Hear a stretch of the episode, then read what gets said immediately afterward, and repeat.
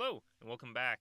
This is uh well, a Wednesday on our third day back from Thanksgiving break. I don't know how it works in your neck of the woods, but uh in my district, we actually get the whole week off for Thanksgiving, which can be nice uh, because you get some time to spend with family. You don't have to worry about too much of uh, planning.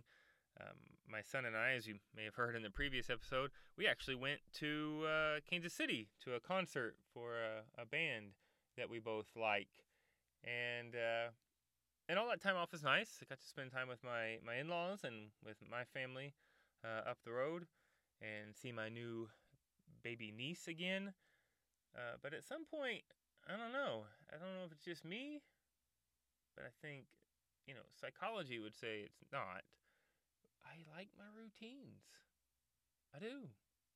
I like knowing generally what's going on. I'm I'm still up for some spontaneity and having some fun, uh, unplanned fun, and but I like my routines. I like mostly what's going on in the day, and and I find that's when I'm doing my best in the classroom too. When I have a routine going on, and uh, I find that's what's best for students.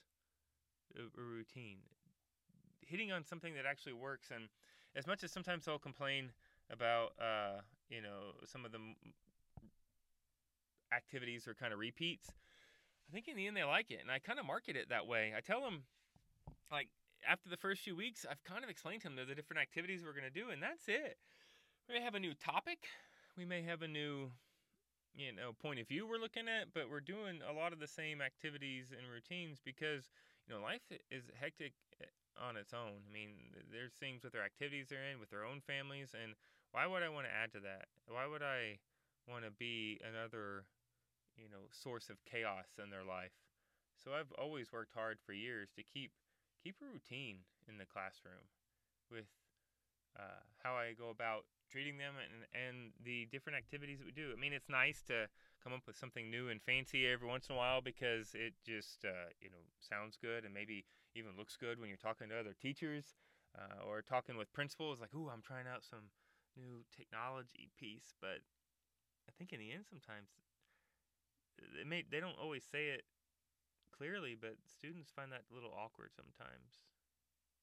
Uh, and Understand because they're just a younger version of me. And boy, I love my routines. Um, so yeah, how, how how do you feel about a routine? Well, I mean, just in life, but also as a as a teacher in the classroom, do you even think about that, or is it just kind of you know fly by the seat of your pants and make stuff up as you go? Because I mean, that's an option as well. Sometimes I just wonder how well that actually works, and is that maybe the source of your um, you know uneasiness sometimes or just feeling burnt out because we always hear a lot about teachers being burnt out and uh, leaving the profession. And is it the you know the, the job or is it how you go about the job? And how's that going to be any different in any other job? So i don't know.